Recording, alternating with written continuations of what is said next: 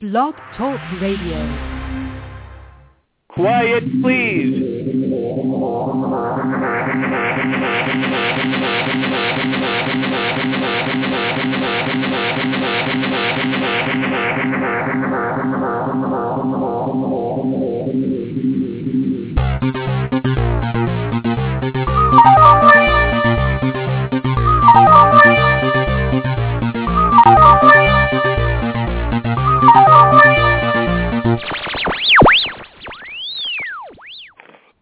Welcome to Rex Sikes Movie Beat Conversations with Filmmakers, where we discuss everything film and television. Here on Movie Beat, you'll learn what to do and what not to do when it comes to making movies and TV. And we will talk to everyone behind the scenes and in front of the camera, and I'll provide you with the guests and the information you're going to want to have, whether you're a filmmaker or a fan. And so now let's move behind the scenes here at Movie Beat. I'm delighted to tell you, listeners, that David Winning, director, is joining us today. David has had an illustrious, prolific career. He's done over 16 feature films, 25 television series, over 100 TV credits to his his uh, resume, and he'll be joining us in just a little bit. This is David's actually returning. This is the third time.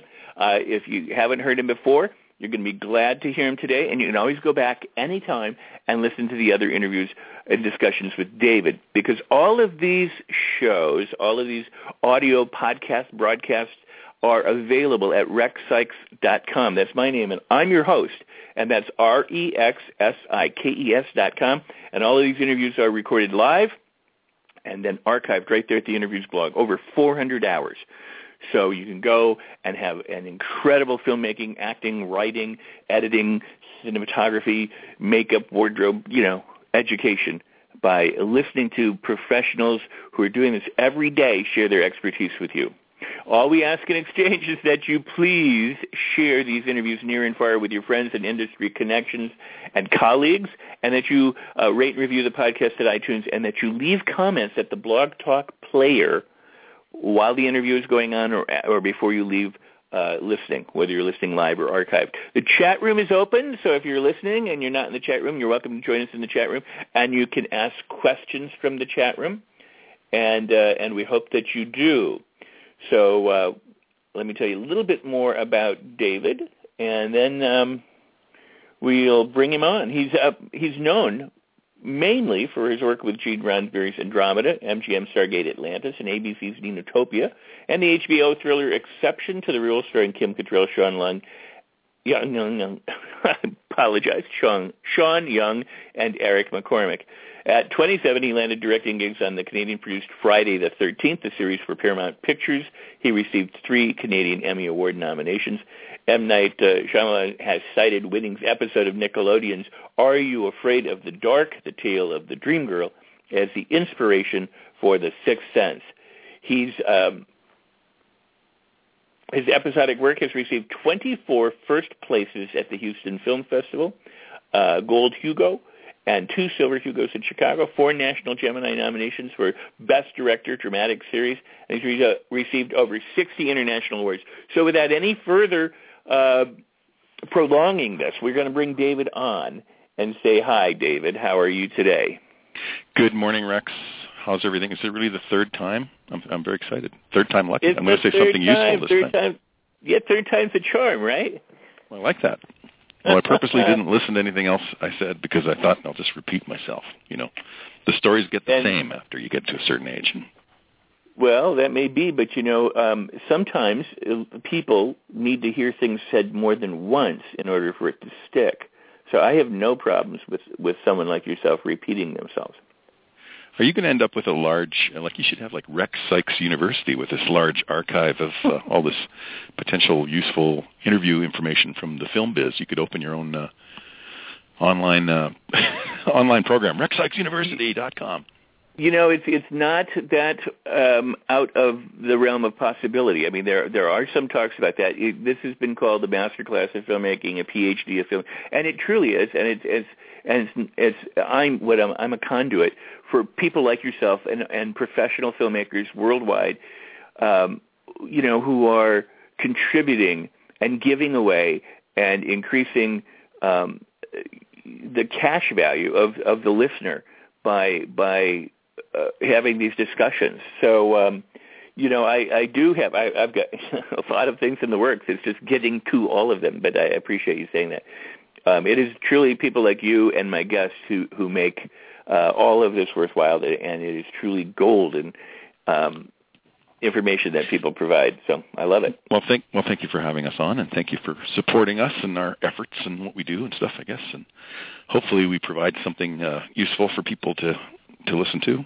It's the kind of thing I would have loved to have listened to when I was starting out, you know, 18, 19, trying to figure out how I was going to make my first feature and thinking it'd be nice to have a resource like this. But uh, we just kind of did it by doing it back then. It was just uh, school of hard knocks, you know, just get out there and make the movies. You know that's and and that's actually why I I started the show was because when I was young it was so hard to find a mentor or find information. Nowadays, I mean everything is everywhere. I mean you can subscribe to you know 100 different online you know magazines and podcasts and you know stuff. I mean it is truly you know a different a different day and and uh, and now I guess like everything we compete with the noise. You know, I mean because there's so many things out there, it's it's hard to to um, uh, to get to the top without the listener helping by sharing and rating and reviewing and commenting and and uh, tweeting and Facebooking. So you know it really is listener driven. So uh, again, an appeal to you guys who are listening live or archived. Um, you know, if you get value from my guests in the show, please do share the information through your favorite social media means so that more people can benefit. And um, and it increases the uh, internet presence when you do that. So, um, so how have you been since the third time? I mean, it, it, it, it's been a when, while. When was the uh, when was the last time? I can't remember when we, we had our last chat. Two, I think, it was two years ago. Yeah, yeah was I've, uh, two years ago. Well, it's been kind of up and down, you know, like usual. Um, I've had a pretty good run though. Recently, I've, I just I was trying to calculate the dates. I've just finished my third uh TV movie in I think eight or nine months. So wow. I feel like, and, and I'm always I'm, I'm always kind of uh, buoyed up by that because I think it means it's a sign that the the industry and and the economy in general is kind of coming back. Because as you know, as we've discussed in the past, there was a long long period there, sort of around the time the bottom fell out in the economy, 2008, 2009, when people literally stopped making TV movies, which has kind of been my bread and butter for a long time. I've done a lot of series work, but uh, the TV movies are really kind of where it is and where it's uh, kind of fun to to uh, play around. So I've done three movies since August. I started working with, um, I think, and I, I may have mentioned this to you last time we talked. Up TV is a sort of a fledgling network in the United States that's being run by uh, Barbara Fisher, who comes from I think Lifetime Hallmark uh-huh. World, uh, and it's uh, it's a great network uh, that is running basically not really r- religious material, but but kind of uplifting, as the name suggests, uh, uplifting movies and TV series, and they're you know they're rerunning like Little House on the Prairie and The Waltons, but they're also creating a whole new uh, stable of uh, TV movies, and also I think they're developing original series as well. So I was lucky enough to do a, a movie for them in August. Uh, called The Town That Came a Courtin', which was based on a Rhonda Rich novel uh, about uh, a woman who's traveling through the, an author who's traveling through the southern states on a book tour, and she ends up arriving in a town that's trying to marry off their mayor. So it was a lot of fun. We shot in uh, Langley, BC in August, and uh, Lauren Holly was the star.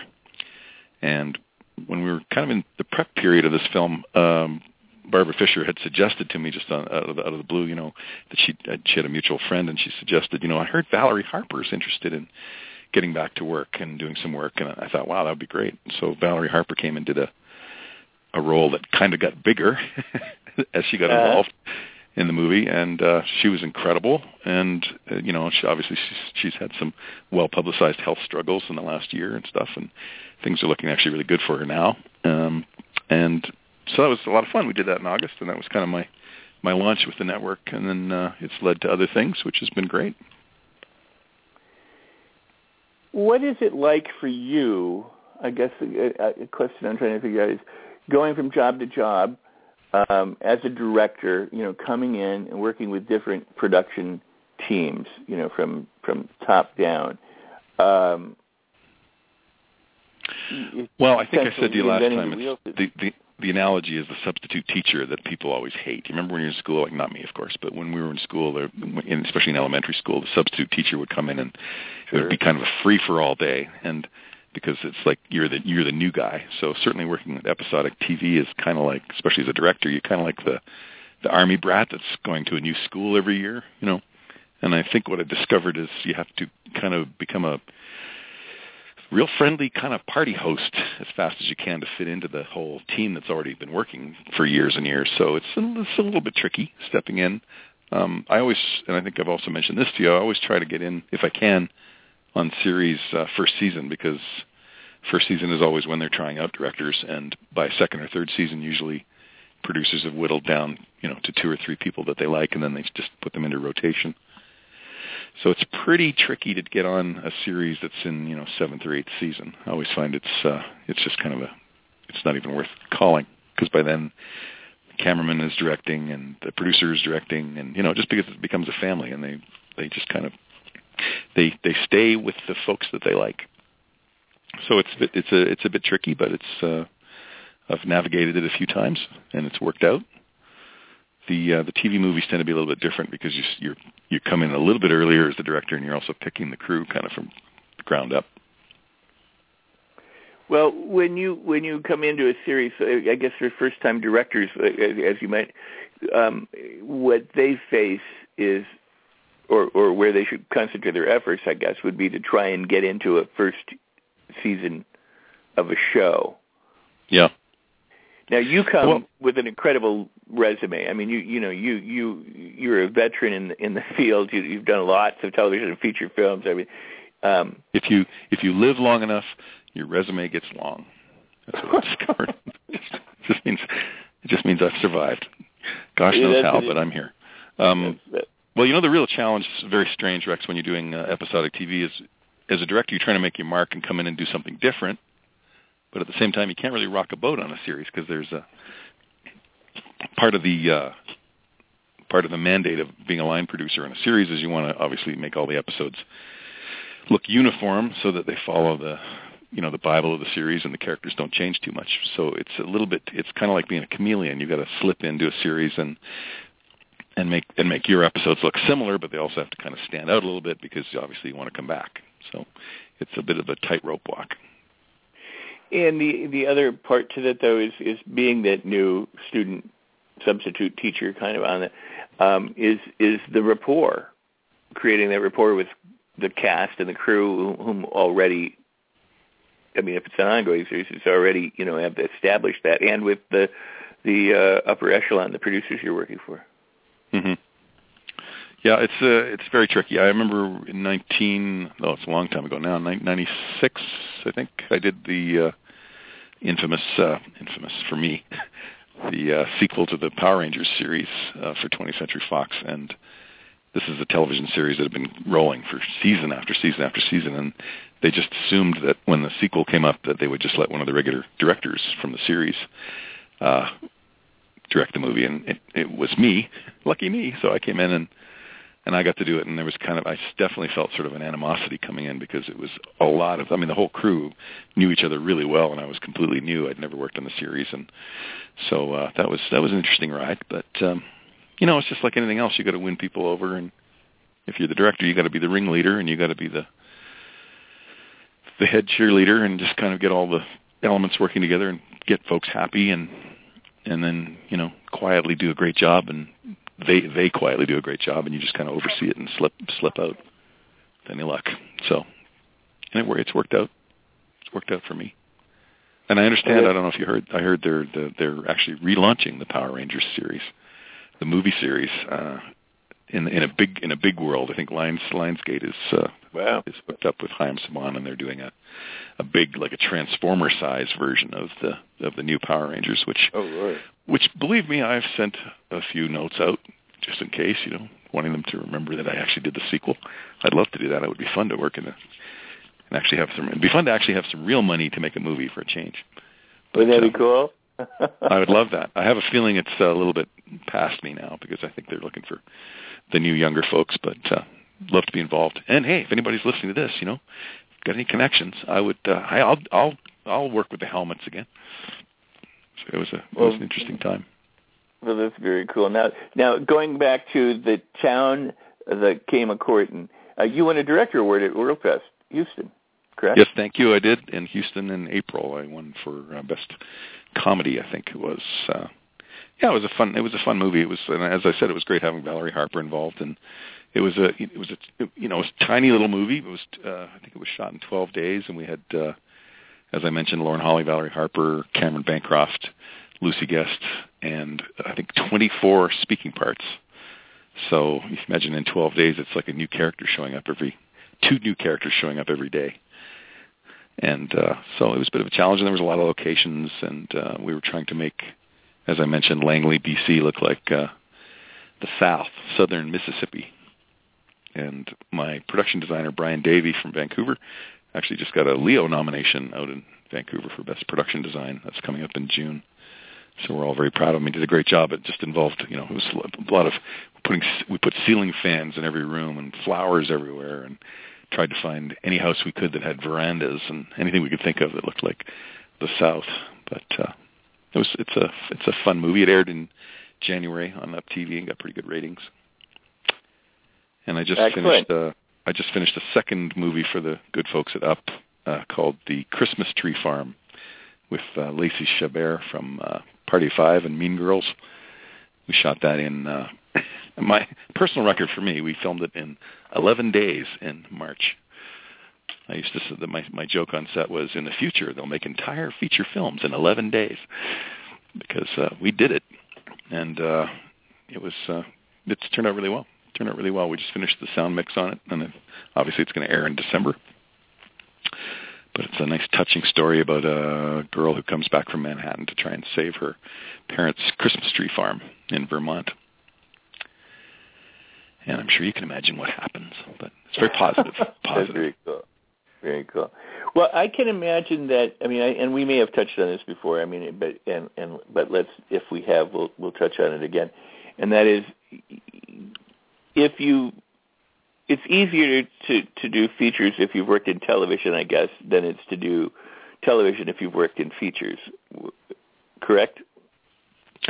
I think I think so. I mean, I think I mean, yeah, there's a lot of ways to answer that. I think television. I mean, I I shot my first two features when I was uh really early 20s and you know, when I look back on it now after directing episodic TV and 25 series over 30 years, I really had no clue what I was doing in my 20s. And I think, you know, I thought, you know, once you once you're actually nose to the grindstone and you're you're producing kind of factory television, and, and I mean that in the best sense, trying to do the best job you can in a very limited amount of time, and knowing full well on a on a episodic set that if you don't get the show done, there'll be somebody else there tomorrow taking your place because it's a it's a factory and it's a business. But I mean, I learned so much from directing television. I when, when I went back to my third feature, I think, which was uh, I think I did Profile for Murder with Lance Henriksen out in Vancouver, after having directed, uh, you know, television for three or four seasons. I, I just I learned so much doing it, and I was thinking, these people are paying me to learn how to make films properly, you know. So, so I definitely think uh, there's a clock watching aspect that you develop, the skill that you develop directing television that's vital. Just getting a film made, and it doesn't mean that the product is less or quality is low. It just means that there's, you know, obviously there's a reality to making movies. And I've always said anybody could make a great movie if they had forever to make it, you know. But uh, trying to get some real quality in a short amount of time is is a skill that I'm still working on learning. But uh, so I definitely think, I mean, television's been very educational. I think there's but but as you know, there's a whole trend now of feature directors that have gone to TV just because the budgets have changed, and you know, think the networks like HBO and and even Netflix have started developing their own projects. So it's drawing bigger and bigger talents back to TV, which makes jobs harder to find for me. But I keep knocking on those doors. Well, right. Um, well, I mean, it, it's amazing though because uh, because of that pressure cooker manufacturing factory atmosphere. You know, you you you've got to be pretty precise in a fair in a short amount of time, and and while a lot of in in I mean in olden days, you know, a 30 day shoot or longer um, I, I wouldn't say it was a luxury. Now it, it seems to be in many cases. Yeah. And I know we well, we talked about this last time. I know we're jumping all over, but that's that's what we do. Yeah. We jump all over because come up with tidbits of info that are that are Right. cool. I think I told you that I've been always trying to pr- not pressure, but suggest to uh, MOW producers because the trend really has been now to you know it used to be 20 days and then it was 15, and as I said, I just did one in 11 days, and Right. I've been offered things where you know shoot the whole film in nine days, and it's because the producers obviously know it's it's a labor expensive business, so they can't really hire a crew for very long. And my whole model has been kind of more like the the Coen brothers and the the Kubrick model of hiring a very small crew and just shoot for longer. And I always think of the example of like Blood Simple was the Coen brothers' first movie, and I think they shot for 60 days.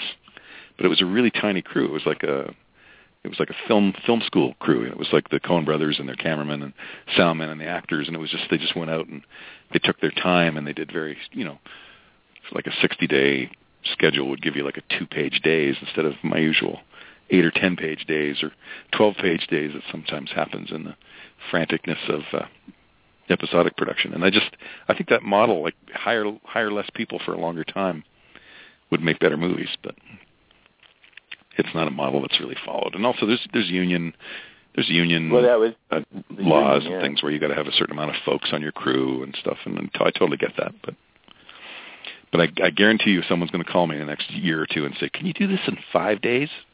yeah, exactly. Can you have thought of it in your head and uh, delivered it, you know, yesterday? Yeah, we'll fix it in the audience. There you go. Exactly. We'll correct them. That's a good Yeah. one. Uh, I actually like that uh, because I was I was in Chicago yesterday. We were talking and and and the person raised the question to uh, some of the people that we were with. You know, who who is the storyteller in film and television? You know, and people say, well, the director, the producer, the gaffer, the makeup artist, the cinematographer, the editor. You know, and the bottom line is the storyteller's the audience. Yeah. They they they put together the they, they make sense. You know, people are time binders and meaning makers, so they make sense from what you offer them, Mm-hmm. or they find that it doesn't make logical sense, or that there are holes in it, or whatever. But I mean, but it, it's, it's what's going on inside the head of the person who's viewing your project. Yeah, and I and I. I think that it is a fascinating discussion too. I absolutely agree with that. I think, and it, Um, what's always fun too is is the sort of uh, voting atmosphere of the business, and why Netflix and things like that have have risen up. Is that people people vote for what they want to see in the entertainment world. You know, they vote for their tickets and they vote with their which movies they click on in Netflix, and that's kind of where you find out, for better or worse, what people really want to see. And I'm, you know, obviously I'm getting older now, so I don't, you know, I, I went to the theater last week and looked at the marquee, and I, I'm, I'm at that stage now where it's like, no, I, I really don't want to see any any of those movies. It's a lot of, you know, it's, and that's just personal taste. You get to a stage where it's like, I really, I really can't get into four different comic book movies this week, you know. So, but it's I- seasonal, said- you know. And I, and, What's- and, I've said this on, on pr- prior shows too. I went and took my son to Captain America, and I watched the trailer. Now, obviously, the trailers for the most part are skewed for the Captain America audience. That's not always the case. It seems like when you're in a theater, and um, and I and I saw you know Godzilla and something else, Spider Man and something, and I just went, wow, I you know, I, we'll take Godzilla out of that but I went, you know, all there is is flying debris, flying superheroes, explosions, towns are being destroyed. I'm, it's the same movie, just different over and over. yes I every time. You know. And I mean, And it's and not I- even a reboot. I- it's just and, and I know it's it's an aesthetic difference too, and I know we talked about this last time too. But I grew up with the, and as I'm sure you did, I grew up with the original Star Wars in '77, which Yes. I saw when I was 16, and I don't think I've seen it. I don't think I've seen. I definitely haven't seen the new version of it, but the new generation has grown up with this kind of CGI quality stuff that I think looks more realistic to them than it does to us. It's just it's an aesthetic because I look at a lot of these movies now and I just think look like cartoons. But uh, well, I you know, think that's a fascinating point, actually. I mean, I, I hadn't considered that. You know, it's kind of what they're exposed to when you say it looks more real to them than it does to us. Because I look at this stuff and go, you know, it's blurry. I mean, now it's so much better, but I mean, it's blurry, or it's too fast, or it's this, or it's that. It doesn't, and and and but that's an, a real interesting premise that because Boy, we sound like with it. Rex sound like a couple of old guys talking about dinosaurs, man. When I, when I was a kid. Well, you know, I think, and I, I definitely mentioned this last time because I'm a huge fan of like, well, I'm a big John Carpenter fan, but I love, I love real rubber monsters. I'm a huge Yep. fan of uh, like the Thing with Rob Bottin's original Oh, sure, sure, characters sure. that were like physical and stuff, and I just, it's just, it's an aesthetic that I prefer, and I think the new generation prefers the the 3D and the and the, you know, I think obviously with some exceptions like Jurassic Park, the uh, CGI still, for me anyway, has a way to has a ways to go before I feel like it's believable. But that's a whole that's a whole that's a whole show. right? Well, it is the whole show. But somebody, but somebody mentioned once that they thought that the difference between the the current CGI and the old days of practical special effects and things w- was that, or, or even if you watched the Spartacus movie or something, you you knew that there were, uh, or or or any movie back then, you know, you knew there were a thousand horses and and extras, and that and that these things were being pulled off in front of a camera and now you can have you know 50 extras multiplied a hundred times to make it look like a mm-hmm. big scene. You Yep. know that kind of that that there's something about it that does, just doesn't resonate with maybe older people or maybe just you know just something about you go to the movie and it's it's like well that, you know I mean they just did that in a computer as Yeah. opposed to wow is something unfolding. Well, I think possibly the other argument too is that they don't have enough. They don't have money to make movies the way they used to anymore with the Right. thousands of real extras. So it's like either take the 300s, or they just won't make movies like that anymore. So that's kind of where we are economically. Is that it just it's too expensive to make those giant Cleopatra-sized Ben Hur epics from the past. So if you if you want them at all, they're going to be these this kind of CGI thing, which is you know I'm sure everybody loves everything. Like there's always someone who will love everything. It'll be their favorite movie. I always say. So you know you can't really you can't really knock people for their taste if they like it. If it works for them, that's great. I just find I'm getting a little bit. I, I do feel the same way you you do, especially during the summer months. That everything's the same. It's like the same movie. It's a different chapter of the same movie. And and But, the uh, Star Wars thing that you mentioned before, I I saw. I mean, when I first saw Star Wars, I I, don't watch it so much now. You know, where I go, oh, this is great, it holds up, kind of thing. It does, but I mean, when when it first came out, it was like the technology was so impressive, and and yet I couldn't. I I tried. I really tried to get into the the second set. And I couldn't. I mean, I just I just started to watch it, and I go, I can't do this. And it wasn't Yeah. because I didn't have allegiance to characters or any of that kind of stuff. It was just I just didn't like the quality of of the the movie itself. It was a different thing. But you, but you you have to know there must be a generation of folks that prefer the second three to the first three. As scary Oh, as I- it makes me to think I- about it, but I, I'm sure. I mean, I but you know, Lucas has done so many things. I remember, you know, I first got the the the tr- the original trilogy on tape, and then it was a you know an enhanced tape, and then it was a digital you know DVDs, and then it was you know and and um, and I remember, I don't remember, I, I just remember going that. I don't know what the changes were. I guess is what I'm getting at. But I remember Yeah. looking at from the original thing to the enhanced version of the original series, going, "Hmm, you know, what did they do? You know, Yeah. it's it's it, it is what it is, and it's great. Um, but I do think it it does. It, it's got to be tough for some people if they got into it now. I mean, my my kids like it, but they, they kind of go, "These are old movies, Dad." You know, yeah, these, yeah, no, I know. There's a there is a dusty aspect to the original Star Wars. If you could even find them anymore, I don't think they exist in the original form we saw them in. But that's the way it is. But you know, getting back to CGI, I mean, one of my one Yeah. of my favorite movies recently was, um, and I think we talked about this also, was um, Moon, that was directed by David Bowie's son, Duncan Jones. Oh yeah, Uh, yeah, right, Sam Sam Rockwell on the moon base. right. One of the reasons I loved that movie was the charm of the uh, fact that they built an actual moonscape with original models. Uh-huh. So all the moon buses were actually this big, you know, 80-foot moonscape in some studio in England that they and they shot actual models like the good old days. Uh, the good old days. I never thought I'd say that. I used to be the youngest person in the room. There Um, used to be. Go ahead. Go ahead. No, I just uh, I just love that. I just thought those. I just I find the, the I find it much more believable for some reason than the, than the use of CG. But there's always I, I, it's always I mean, I'm always just- go ahead. I'm Go sorry. I keep interrupting. I was gonna say there's there's always uh, there's always going to be some movies that come out that I'll love. I'm sure I can think of some examples of CG that's been really effective, but but you know it's just me. I like the miniatures. I like the I like old school stuff. Yeah, yeah, yeah, there was a place on uh, Ventura Boulevard, actually, Cahuenga Pass area, where um, they used to have these vehicles from some. I can't remember what the movie was. It was these sci-fi vehicles, and they were parked, you know, on the uh, I guess west side of the road, and they were there for years. I don't know whatever happened to them, where they moved, or if they're still there. You know, I haven't thought about it in a long time.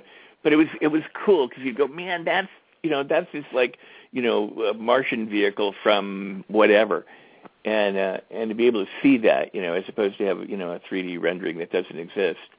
Yep. Um, you know, it, there, there's something did you, cool about that. Did you did you listen to Blog Talk Radio? Two old guys were complaining about CGI not being effective. But but you know, I do believe that Shia LaBeouf is one of the greatest actors in the world. there you go. Your, I, your no, I'm serious. I, I, no, I'm serious because he's got to pull all that stuff off in front of a green screen with Yep. things that aren't there, Yep. and and make and sell it. And and Yeah. I, I I watch him in Transformers. I go, oh my god, you know. I mean, I mean that's dedication because that's that's truly. I mean, I think very difficult to do. It's one thing if you're looking at it at you know an actual.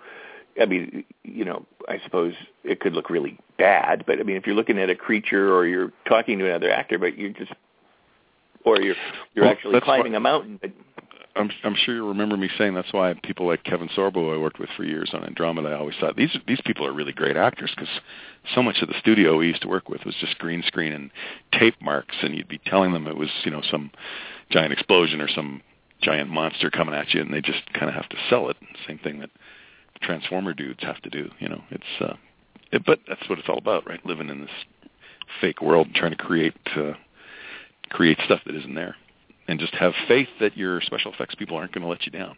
That it really will be there and look scary. no, it, it- very true. Now we um um and Kevin is a great guy, and I love Kevin. He's a, he's a he's a friend of yours and mine, and and uh, he works all the time, and uh, he's, he's a good guy. Um, and he's been on the show, I think, three or four times too. So um, Kevin was a great example, and I'm uh, I know I've mentioned this of, of sort of the trickle down theory of when I when I met him on uh, Andromeda first season, just realizing how cool a guy he was and how friendly and how on on his game he was, and and how it and how it just went down to every department, and it was just a, it was a great series to work on because he knew the boss was a a good guy and also b really knew his stuff. I think I I worked five seasons with uh, well four. I missed the third season, but four seasons with Kevin, and I, I think I saw him blow a line maybe once. He's just Wow. really, really prepared, solid, solid actor, and he just he set the bar for everybody working on the show. And uh, and he was just a fun guy. He had a lot of fun, fun working on the show. And I did one one of the uh, creature features after Andromeda ended. We did something beneath in uh, Winnipeg for Sci-Fi Channel, and I think uh, oh, six years, six seven years ago now. Yeah, he's a good guy, and he's he's got a whole uh, sideline business doing um, uh, inspirational movies now, sort of Yes. semi-spiritual projects and stuff, which is Yeah. great. He's got a whole new following in that area.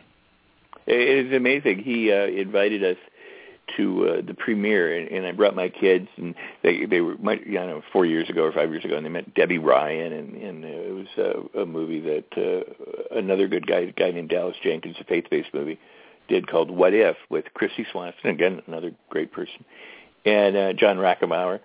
Um, Right. uh, but but we went to this the premiere of that and got VIP treatment, you know, all because Kevin was just like, "Yeah, come on, bring the kids," you know, and I was like, Yeah. "It was cool," you know. I mean, that's just that's how sweet he was, um, is, and um, but let me ask you this because I think this is this is a, a, an important point for listeners, especially um, all of us. Uh, the and for seasoned listeners, because we have A listeners all the way to, to A list listeners all the way down to newbies, is is the the demeanor, the decorum, the protocol, the attitude that's set by uh, top down. You know, the, what you said about Kevin and and uh, how it, it trickles to all the other departments, and the the importance of of of what you do on a set and how and how it affects other people is something that maybe we could talk about. And uh, if you're going to helm a ship, you know, and be the captain of it, what kind of things you suggest? I just, uh, you know, I've, I'm not a, I mean, I'm Canadian too, which helps, but I've just, uh, as I've bragged to people, I have never. I mean, you know, the standard image of directors is the screamer Right. with the bullhorn, and I haven't raised my voice on a set in 30 years, and I've never felt the need to. I mean, I've certainly been around a lot of screamers, worked for screamers when I was coming up. It's it's kind of the nature of the business, but um, I just never subscribed to the theory that it was the only way to manage people. And you know, and then some people will say, "Well, I bet you had a first AD that was a screamer." Not true. I've worked with a lot of kind of just quiet, calm people that we just get the work done, and, and but it is really up to the director, lead actors, producers, the people at the top, I guess. If we if we put ourselves there to really create an environment that's you know wonderful for people to work in, where they're where they're you know relaxed and calm, they can do their best work. And as I've said a million times, it's like creating a little cocoon of safety. You know, you have to be a party host, you have to be a psychiatrist, you have to be a you have to be a comedian, you know, you have to do whatever it takes to get people relaxed and just having fun. And uh I I mean obviously it's a it's a high pressure environment making a movie or being on a TV show, but if I'm going to freak out, then everybody's going to freak out. So I kind of have to be an actor and, you know, oh no, everything's fine. It's all calm, it's all organized, you know, I can freak out quietly, but if I'm not if I'm not kind of um, helming it properly, then things can uh, things can go in the garbage can real quick. So it is very important to create a a safe place to work, and uh, that's what I try to do. And and I think what that comes from and where it's created is in incredible prep. You know, you just really have to, and we've talked about this before, prep things on paper. You know, two, three, four times before you ever get close to the set, so that uh, at any time when things go wrong, which is always, you have kind of a backup plan and a second backup plan and a third backup plan and and you know you've already directed it on paper once so you can think of a better way to do it just because you've visualized it enough before you've got actually on set with hundreds of people and expensive equipment and very little time to do what you need to do. That is um, always always very good good advice. I, I appreciate that kindly. Hey, um, we are about at that time where uh, I'm going to take a, a break and uh, let the listeners know who's coming up, and then we're going to come right back. Okay. And I want to also I also want to uh, say that your website is davidwinning.com. That's D A V I D W I N N I N G dot com, and people can go there and check that out. Now you're also on Twitter. I'm on Twitter at at directed by DW. Directed How original by is that? DW. That's, no, that's So please cool. follow me on Twitter. Love that. Not sure what that's like. Yeah. What's it like to have lots of followers? You have lots of followers, Rex. Could you get all your followers to follow me? I would love that. And that would be cool. We should just everybody should just swap followers. That would be Okay, we'll awesome. do it. So I'll, We'll no. I mean it's, I'm serious. I I think that that's the way to, you know, you you you know you get all your friends to friend other friends, and and you make you know your whole giant network. And if everybody was active that way, that would be awesome. I agree. Or get them to retweet. That would be great. That would be awesome. I'm still So- learning all this stuff. I'm I'm green when it comes to this stuff, but I'm trying. You know, I am I am too, and there's just too much of it for me. There's Instagram and Pinterest and this and that and the other thing and Tumblr and this and that. And I'm like, I go, I, how do I divide my day up? How you know, if I had to do all these different things, what do what do I do? And there's there's there's now, I mean, the DSM five or seven or whatever it is, the psychological, you know, uh, um, um, the psychiatric uh, book of illnesses and disorders and diseases now has like you know social media diseases and orders that you can be medicated because you- you're on Facebook too often. my my um, question so- is, does does does the internet ever get full? Does there ever come a point where it say we're sorry, we're closed? That's a fascinating point, and you know, I, I hope one day you can. Well, maybe with net neutrality now, you know, the whole issue of that, you'll turn pull up your internet thing, uh, you and it'll say, "I'm sorry." All right, sir. we're closed Well, I'll let you ta- I'll let you take your break. all right. So you're listening to Rex Sikes Movie Beat at R-E-X-S-I-K-E-S dot com, where all of these interviews are available live and archived. And uh, so go back and check all the archives. Please do rate and review the podcast at iTunes. Please do leave comments at the Blog Talk Player uh, comment window, which is right under the player, and you can find it when you're listening live or archived. You can find it whether there's a chat room open or not. If it's not there, then wait until the player closes down, and it will be there. But leave comments and share them, and share these discussions with your friends near and far. Um, that would be fantastic of you. Well, I will tell you that my next guest coming up is on the 22nd. That's the next Thursday and it's going to be Michael Beckner. He's going to be returning. Michael Beckner and I are creating and starting the writers series. We've done a director series, a first AD series, um, where and we're doing the uh, writer series. Michael is a TV producer, writer. He's sold tons of spec scripts and TV pilots and and TV series and things. And so we're going to talk about writing for film and television with Michael Beckner and begin that series. Uh, he's going to come up uh, for the next couple of weeks and uh, and then we have um, Nick Vallelonga as a director uh, coming up on the uh, 5th of June, and that's as far as I'll go. Nick is a, a director, and uh, you're going to want to listen to what Nick has to say as well. So uh, the 22nd, the 29th, and the 5th are my upcoming guests. Same place, same time, same everything. So all I um, want to do is ask you to help share the word and spread the news, and um, and that's pretty much it. Oh, the other thing is, is while I've said this for a long time, my website is under construction. You can find out all about this information on my Facebook Friends page. It's Rex Sikes Movie Beat Friends on Facebook. Uh, you can find out about it on Twitter, and you can find out about it at the um, actual website, rexsikes.com. All righty. We're back with Mr. David Winning. And. Um, you are here, and that is a good thing. And I appreciate it. Um, excuse me. Apologies. Uh, we were talking before the show. Uh, you were talking about some of the things and, and uh, talking about um, remote auditions and and the ability now for uh, directors and producers to see talent around the country, around the world, and, and how you are able to interact with talent. You were talk, talking about some stuff, so maybe we can talk a little bit about that. Yes, technology's changing the whole world, isn't it? I just did a for the Christmas Tree Farm movie I, I mentioned. I did I directed uh, well, I kind of directed some of the uh, ADR sessions, the additional dialogue that we were recording for the movie from a different city, and uh, that was quite fascinating. Just uh, sort of on Skype, you know, you're you tune in and you're you're kind of watching. I can see the movie and I can see the actor in the booth and I can hear the lines being read, and it's uh, sort of felt like, as I mentioned to you earlier, like uh, one of those surgeons. You know, he's in Hawaii and he's operating on some poor guy in like the Arctic or something somewhere, and I think, wow, I can direct from afar. I don't need to be there anymore.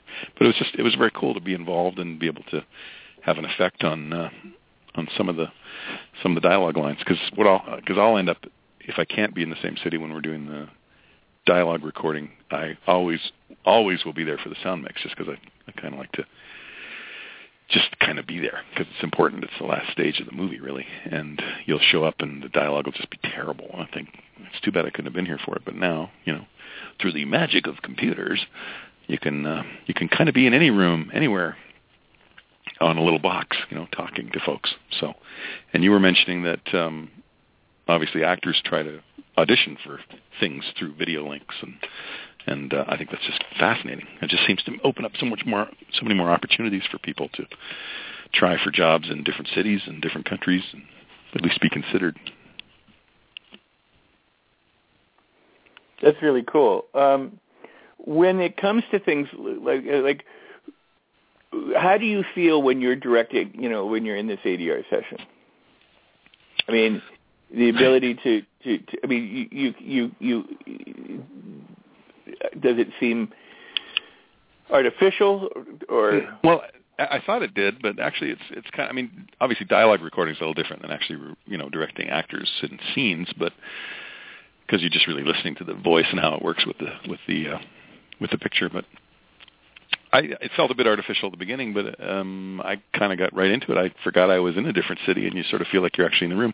I mean, people have been doing this for years in other businesses. These, you know, phone conferences and stuff. It's just it's kind of it's kind of fun to to actually use the technology for what it was intended for.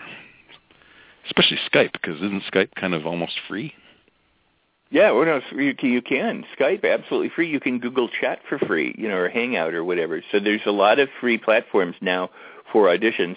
Plus, there's also self taping, which you know, um, uh, in, in an audition sense or a voiceover sense. I mean, people can can can tape stuff and and just submit it, you know, and then you can be asked to redo it, you know, which is not as effective in real time as as say Skype or Google Chat or something like that. Have you have you had a lot of experience with that, Rex? Have you done that for yourself? Have you been So auditioning? self-taping? rem- yeah. I, I have. I've I've had a, a couple Skype interviews, or or, or reads, and um, and I've had uh, you know a number of self tape auditions, and it's uh, it's an interestingly kind of hairy thing for an actor because unlike meeting somebody in a room when you're self taping, you know you you get go ahead and audition, so go go tape yourself. And I try and get as much information as I can. I, I try and say, you know, is there anything about the character you want me to know? You know, what, what's their attitude or background or anything? Some people say, no, just go, go, whatever you want. That's just what I want to see. Whatever you deliver. And other people say, oh yeah, you know, this is this is a guy who's heartbroken, this, that, and the other thing, and they go through lots of stuff. Um, but the self-taping stuff is is is strange because, you know. Um, it's in your home. It's it's not an elaborate setup. You're not standing in front of you know things slating for a human. You're not connecting with you know another actor, or you could if you had another actor to read with. I don't, so you know I tend to use electronic recording and then have to act against my own voice and wow. you know and, and trying to time that thing out and make it make it work and and then I you know I'm just curious, do you ever do any actual live auditions as an actor, or I guess that would be possible. Assuming these are just you send in taped auditions. I'm just wondering if you could actually do it the same way I'm doing it in, in a Skype environment where the where the producers. Well, you could. I, I, I guess you could. You know, I mean, for example, I, I would imagine, um, oh, and that that raises a really interesting point because I'm sure the casting directors, if they were working with you and you were remote, and the casting directors, they could have a couple actors there and have it on Skype, and they could go, okay, do the scene, and and as opposed to being a cold read or an audition scene, you know, you, you could give them adjustments, you could watch what they do, you could see the actual interaction, um, and probably you know they're in a two shot kind of thing um, with with the self tape auditions, a lot of times you know you're just framed in a in a in a single uh, medium shot or close up or something, and and you're reciting as you would to a reader. But there's just in my case, I don't have a, a reader. You know, I mean, imagine how artificial that feels, emoting your brains out in front of your iPhone. oh, exactly. I mean, exactly. Your It's like- computer like screen. this- Maybe Yeah. that's why Shia LaBeouf and, and and Kevin and these people, you know, impressed me so much because That's it's they work, exactly yeah. that. It's exactly what you're doing, and and then there's the the question of whether this is a read or whether it's an audition. You know, and so sometimes they go, no, I want you know I want to finish like a, I want a performance versus uh, I know you're going to cold read this. I'm much more comfortable actually self cold reading.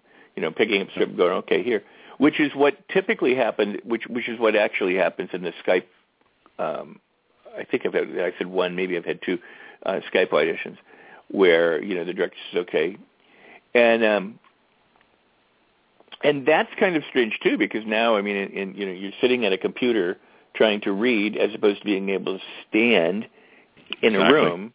You know, so now the, the whole energy, the whole everything about it is is is different.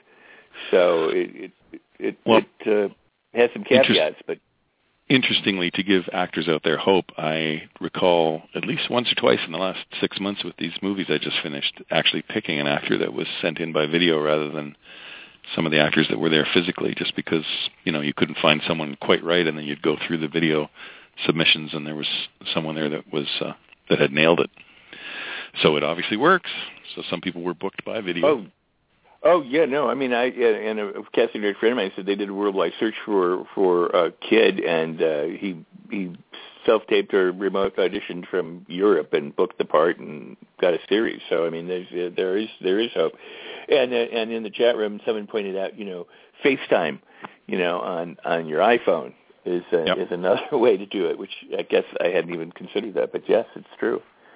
Yep. Um, I think any time that that you can get in front of someone and they can tell you, go ahead, do this, and and then give you a little bit of information, and then give you an adjustment that that you're head and shoulders above the game. Than Mhm. if you blindly are trying to send something in, and yet I've had I've had really actually pretty good success. I just booked something I had to turn down, ultimately turn. Yeah, but anyway, um, That's good. Yeah, I, it's, uh, you know, every director has different styles of auditioning, and I've always actor friends of mine have always asked me, you know, what do you do? I, I tend to be one of the directors that really doesn't adjust actors much in an audition. I really just kind of like to see what they've brought. And when you were mentioning, you know, uh, being with the director and, and suggesting, well, listen, could you try it this way, or maybe you know, try it a little bit more heartbroken and stuff. And when I think of the cases in my career when I've done that, to be honest, it's always been when I've been trying to sell an actor to producers that weren't familiar with them if that makes sense. So I'd bring someone in and I'd and I'd I'd I'd be I'd let them try a bunch of ways just because I was trying to at least familiarize them with the producers I was working with, even if it wasn't for this part, you know, especially series producers that maybe they you bring an actor friend in that they had never seen and if they didn't like them for this part, maybe especially if they're seeing a range during the audition, they might consider them for something in the future. You know, just favors. Oh, that's very cool. Stuff. No, that's, I think that's very cool, I, I, and it, it opens things up, uh, you know, in a way that what again wasn't possible, you know, years before. It, sure. You know, if you were in Dallas and you needed to do something in L.A., you had to go to L.A. and and the fact that you can now not have to travel, but still, you know, meet and make an introduction, and hopefully a positive impression on somebody. Yeah, and of course, uh, eventually when the technology gets better, you'll actually won't have to travel to actually shoot the film either, which is really frightening. Oh no, you don't have to come to LA. We'll just shoot you remotely, and you'll still be in the movie. Yeah, yeah, yeah that's very true. very good. And then, and then, what everybody says, we we won't even use the actors anymore. We'll just use their likenesses. Yeah, exactly. We'll uh, we'll completely scan your image and all of your various expressions, and we'll just put you in a Rex Sikes bank. And whenever we want you in the movie, we'll just send you a check, and we'll animate your your your face and your voice, and we'll never actually need you, but we will send you the check. Do you, it would be nice if they send the check. Do you recall? I think it was Robert Zemeckis. I think he did it for I forget what what series on HBO where he resurrected Bogart, and he got um, Bob was it Bob Sacchi? I, I, I know this guy in L.A. who was a Bogart lookalike, and he blended the Bogart lookalike with footage from actually That's Humphrey amazing. Bogart. I know And, it's uh, I know it's coming. I mean it's it's gone beyond the world of just commercials, you know, like getting Marilyn Monroe to sell perfume, et cetera, et cetera. Right. And Elvis But, I mean, has been like resurrected many times in videos and Yeah. things. Yeah, it's, it's amazing. Um, so you, I, I want to come back to to you though. You've you've done three movies uh, recently. You've done two movies in five weeks, and and then you also um, did some TV series uh, in that, or TV. You know, um, I, I mean, you've done uh, some features, some series.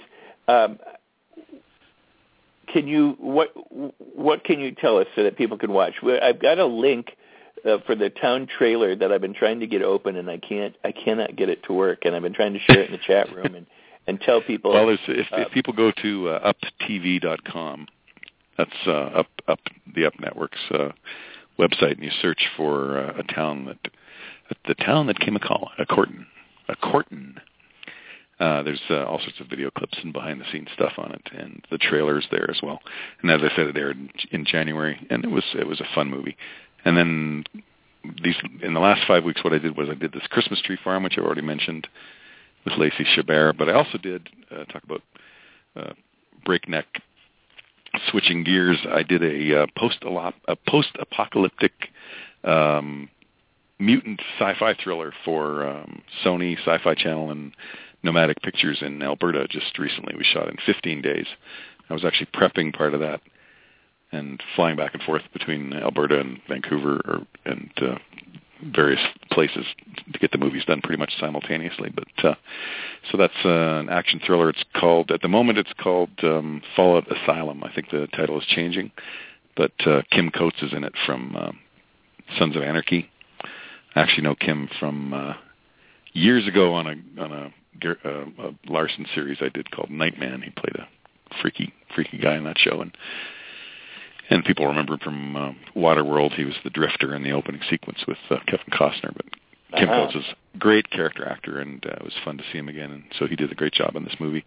And I can't really say much about it. It's uh, just because um, sci-fi is keeping it close to the chest about you know. That's obviously I think there's a title change happening, and they're they're they're excited about it. I think the uh, movie looks great, and uh, it's it's kind of a nonstop action thriller, end of the world epic, I will say, even though it was a 15-day shoot. But um, and who else is in it? Holly Deveaux from a Canadian series called um, Spun Out, and uh, Ashanti, who's a Grammy Award-winning um, singer from the states, and uh, Amber Marshall, who's from a series in Canada called Heartland.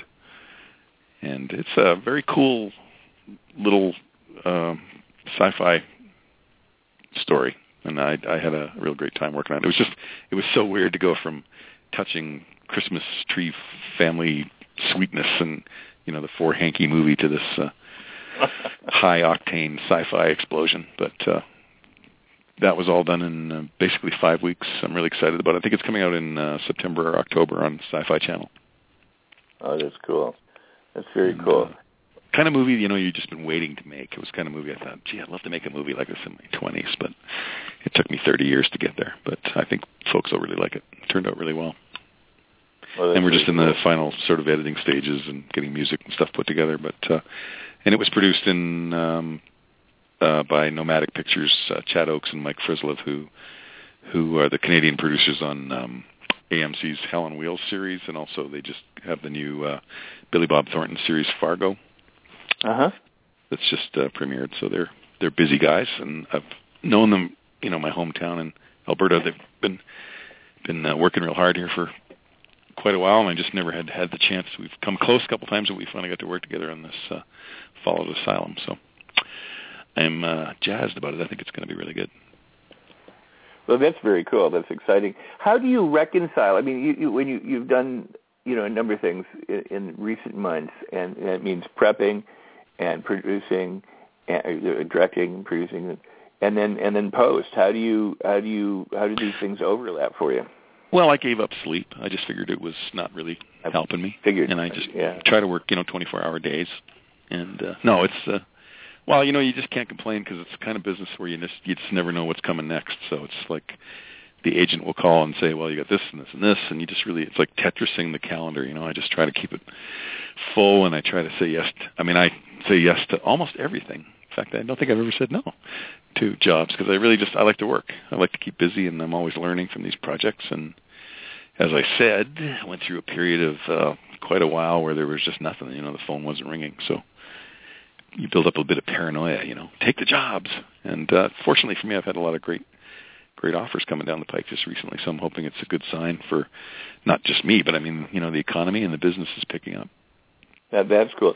Do you now you you go back and forth between you know east and west of Canada and you into the United States and then back and and uh, again we you know we were talking about the the you know I love the film incentives because it's getting things made and at the same time I think the downside to the film incentives is it's carving up, you know, making right. niche markets. Yeah, it starts to put up brick walls and border lines, which is a little bit strange. In in Canada now, it's uh, in the, the provinces like the states. Uh, you know, you can like for example in Toronto they'll hire Toronto directors to do the Toronto series, and in Vancouver they'll hire Vancouver directors, and so it's always been a bit of a challenge trying to mixed markets. I would I would always you know hope in idealistic perfect world that people producers would just hire the best directors or writers for the shows they want to work to them to work on. But um, so it's been a little tricky, and I've kind of I've always maintained a kind of a, a local presence in a lot of different places just to try to keep active in, in different markets. And sometimes you get burned, and sometimes you don't, and sometimes it's useful. But I mean, I I've been in I've been in Los Angeles now since 1996. I moved down to direct a little series called Sweet Valley High many years ago for Saban Entertainment, which kind of led to the Power Rangers movie and a bunch of other stuff. And uh, and I just um, I've done a lot of work in Europe, and LA has been important for me because it's just been kind of a, a production center. That's where that's where the jobs happen. That's where you meet the folks, and the work necess- doesn't necessarily happen in California, but uh, that's kind of where the decisions are made. And I just chase it everywhere. Everywhere the work is, I will chase it. So, but it is it is fairly challenging. And you were mentioning now that it's just I mean the incentives in the states, the different states offering tax breaks and stuff, but also that means they're only going to hire local folks and So you know, and, I, and I'm sure you've you've been in this case. I I really kind of have to be local in a lot of places just to keep working, and that's right. You know, if I'm willing, you know, you, if Go I'm willing to take the if I'm willing to pay for hotel expenses and and travel, which I certainly have been doing, then you you get more opportunities to work in a lot of different centers, which is great. yeah, you know, I mean, it, it's actually your country that started it all. You know, you, it would It's our be every fault. the It's our it, fault. It truly is. It you know we've we flocked up there, and then they had a cap on how many you know U.S. people could come in because they wanted to build you know Canadian workers you know in their industry, and that that's what people now with the incentives in the different states are. They have a cap. You know, they they say you know you can get the percentage provided that that so many of the crew and cast are are local hire. Mhm. So even if I'm willing to go in and pay and and to do that, they don't want it because I'm not a local person. So you have to be able to demonstrate that you're a resident. You have to provide them a heating bill or a lighting bill or something that says yes, I actually live here. And uh, Well, and that, And on the flip does- on the flip side, I think that whole program was created to to try to foster indigenous directors, writers, producers, actors in certain areas that felt like the American, you know, the, the Americans, for example, American companies would come into Canada and take over, or California directors would be traveling to Texas Right. or Chicago or something to take over, and they they were trying to put up a little bit of a buffer for that to try and make sure that people were talents were being developed in indigenous places, which I totally get. I you know, and I and I get that. What there's there's a couple of things with that that are that are interesting, and, and that is one. Um, it also has to do with the fact that you're you're taking tax advantages at some point, so you're benefiting. You know, the state you're taking uh, money from the state, and and they want to make sure that the state benefits. So they want you to hire because if you hire local, then they're taxed locally. And if they hired me from you know from Wisconsin or California, or wherever I'm from, and I worked in Rhode Island, I would still be taxed in my home state.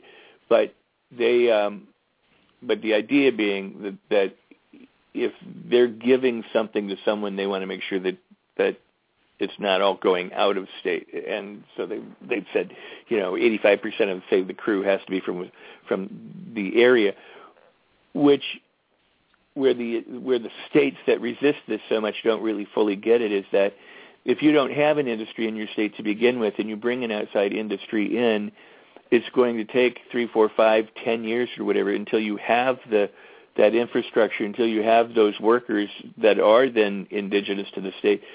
Um, and and so like Wisconsin started the incentives and went after a year went, well, you know, this isn't working because they're still coming in from California kind of thing.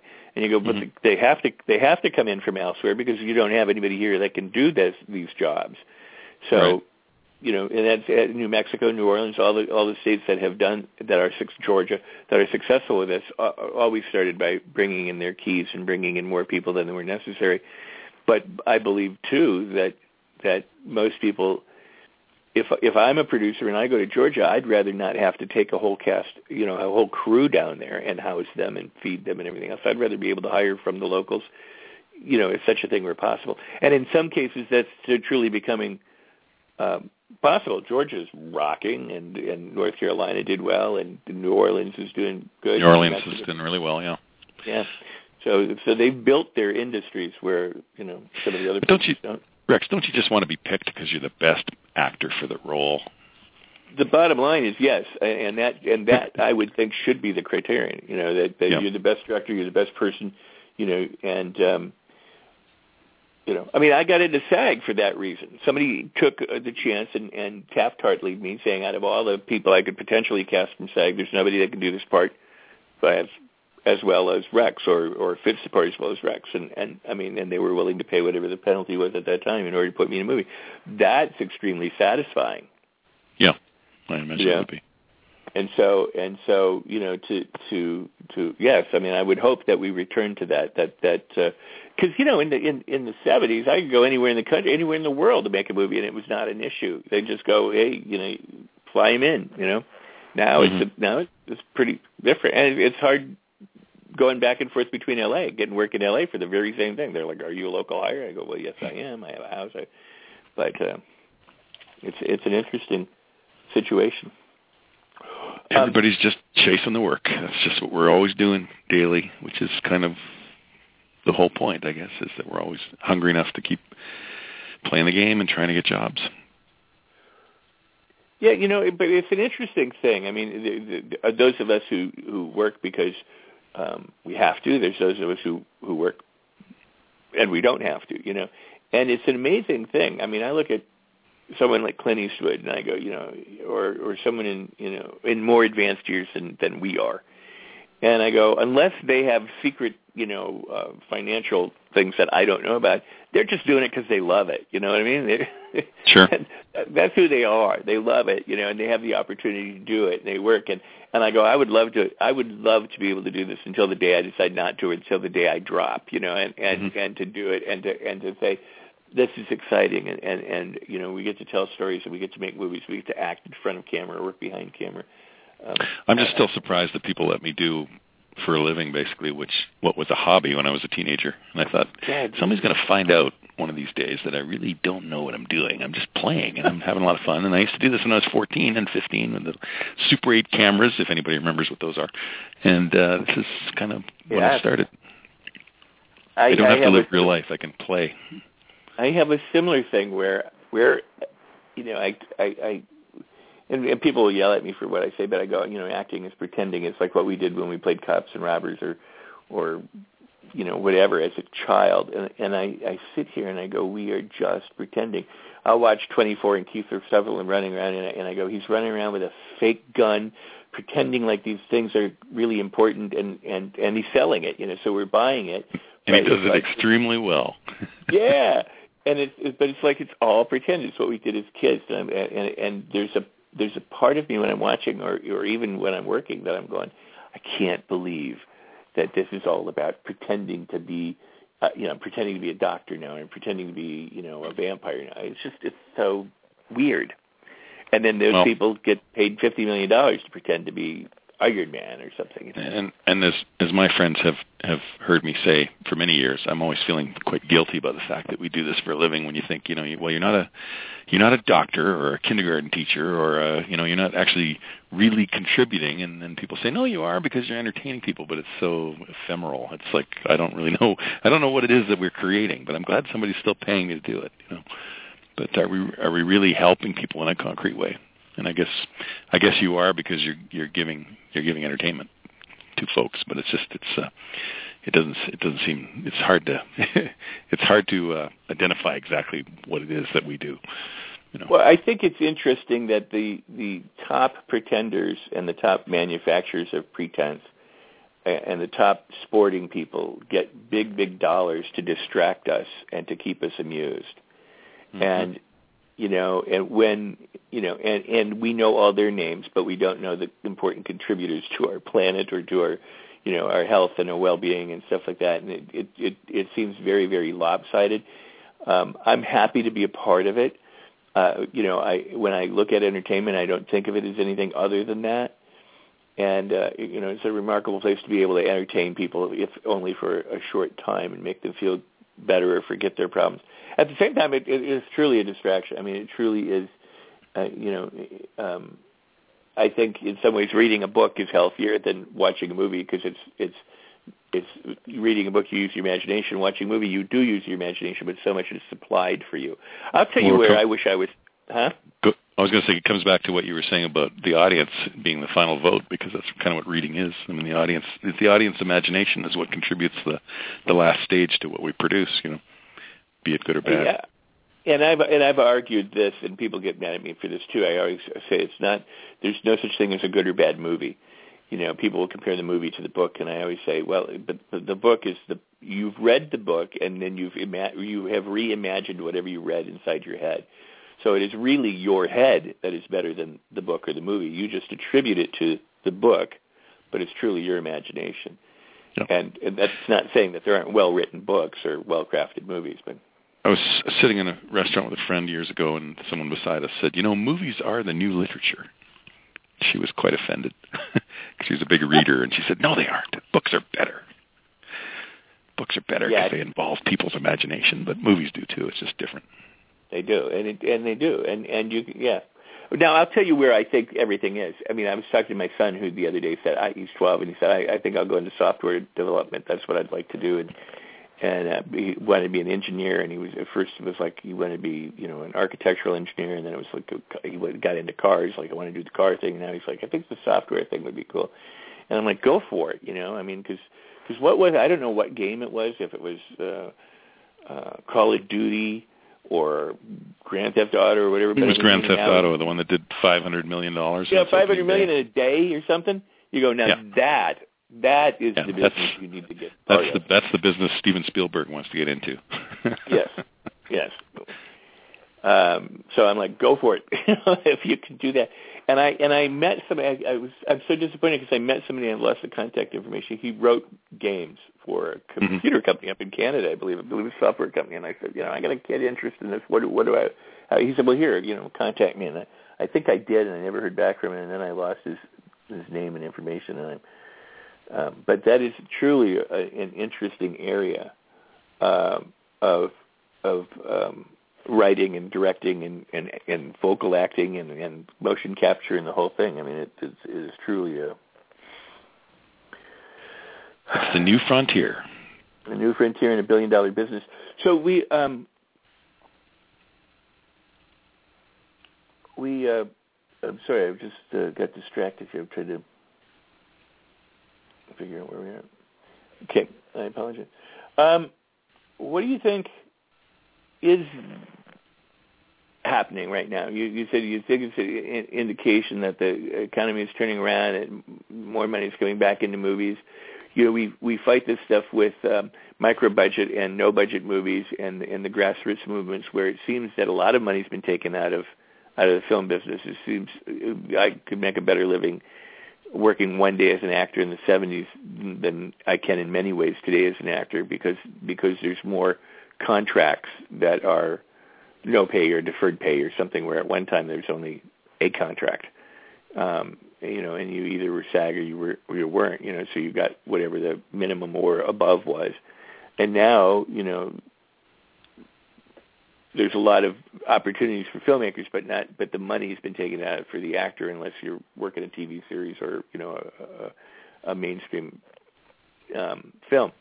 So, what do you think? Do you have an opinion of where we're headed and, and the technology and and the um, Well, opportunities I'm- abound, and at the same time seems to be I think, uh, you know, just the fact that there's actually feature films being made with iPhones now is just staggering to me.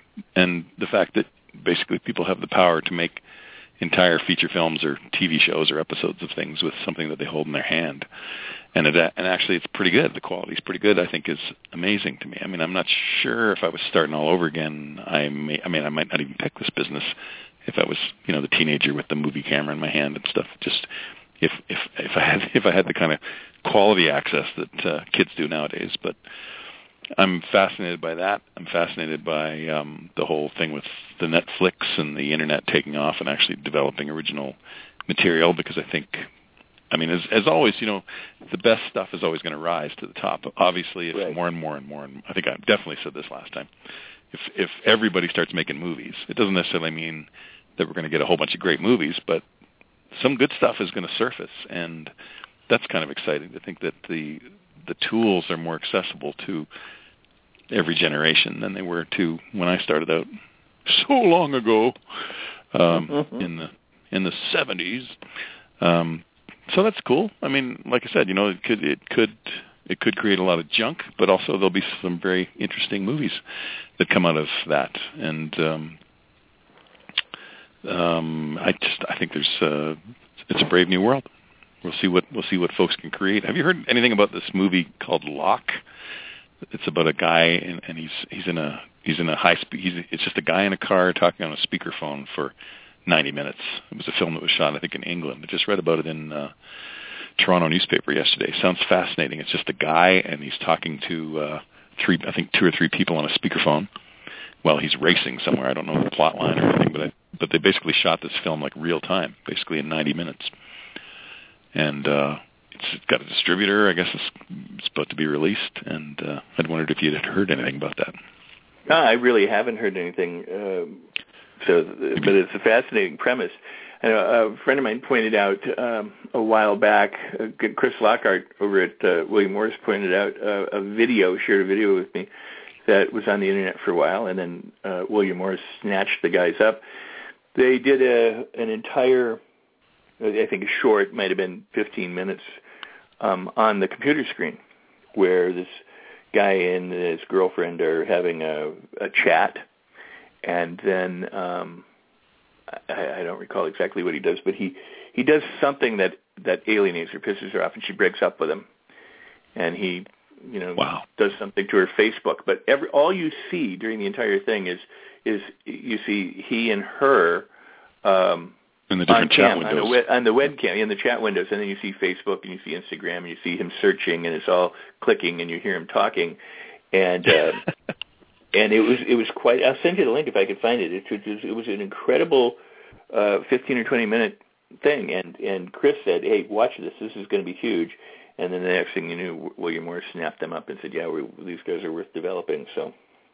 And I also heard recently that some uh, this is probably not this is probably old news now, but some some guys uh, made a movie surreptitiously inside the uh, Walt Disney World, I guess. With oh their, yes, with yes, their yes, with their with their iPhones. And I Yeah. guess the plot line had them at Disney World, and they basically shot it on a couple of weekends. And I think uh, Disney Disney World found out about it, and actually the film turned out quite well. And then they started to support it, or something happened. I don't know quite what happened with that, but I can't sure remember. released you know, at some it- point. Yeah, I've seen it, and uh, it was it was it was intriguing. And I'm trying. I don't remember where. I think I saw it at a festival. Oh, okay, Um, so, okay, this was an old story then, old news. It was well. the- if the- I, it had to be last year. I mean, it wasn't that long ago. It had been like last November or last summer or something. I'm trying. I don't remember where I saw it. But yes, they shot it and they plotted it out. Apparently, and by the way, we have about five minutes left or less. But Okay, I have to they, say something good ha- then. In order no but in order for them to do what they did they had to from what i understand they had to meticulously plot out every shot know where they were going to be and where their cast was going to be while they were off. And they would go in and out of disneyland to to pre-produce this thing. And then they would just go and essentially steal the shots putting the actors into place. And they they did whatever Yeah. they had storyboarded and and they pulled this thing off. And it was it was truly uh, a, a, a fun thing to watch knowing going, oh my God, how on earth did they get away with this? And they did. Well, because and they I, fit in. know, I, I bring I bring that up just because I always like to try to give folks hope. You know, young filmmakers, old filmmakers, middle-aged filmmakers, baby filmmakers, whatever there is, whoever's listening and, and to your shows, that there's always hope, and there's always many many avenues for trying to get your first movie out there if that's what you're trying to trying to do. Because I can remember when I was trying to get Storm made in like 80, the early 80s. I was like 21, 22. I had no clue how I was going to do it. I had a bunch of money saved up. I was going to go to film school. My dad was helping me out with some stuff, and I ended up diverting the money into basically buying film stock and going out there and kind of forcing my first feature film into existence.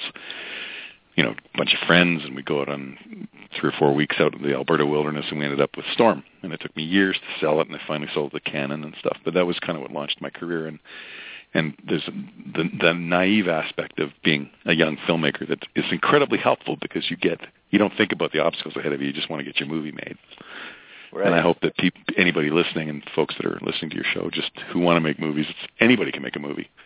And you know, you just have, you do the best you can, and it uh, it'll lead to the next one and the next one and the next one. Kind of like what happened with me, for better or worse. Now I've got a career. That's but, really uh, cool. But uh, yeah, really just cool. I push push anyone to do it. Anyone can do it. If you got some ideas, everybody's got original voices and original thoughts, and they can just get out there and get a get a movie made. And I just think it's incredibly easier now than it was when I started. So Uh, go out there and make some movies. no, I mean it, it is it is a great place for people to be. And oh, one final question: Have you noticed, uh, in terms of the equipment that people are using, i- is is is television filmmaking becoming more uh, uh, consumer driven in terms of, or prosumer driven in terms of like the cameras and and equipment that they're using now? Is it is it getting lighter?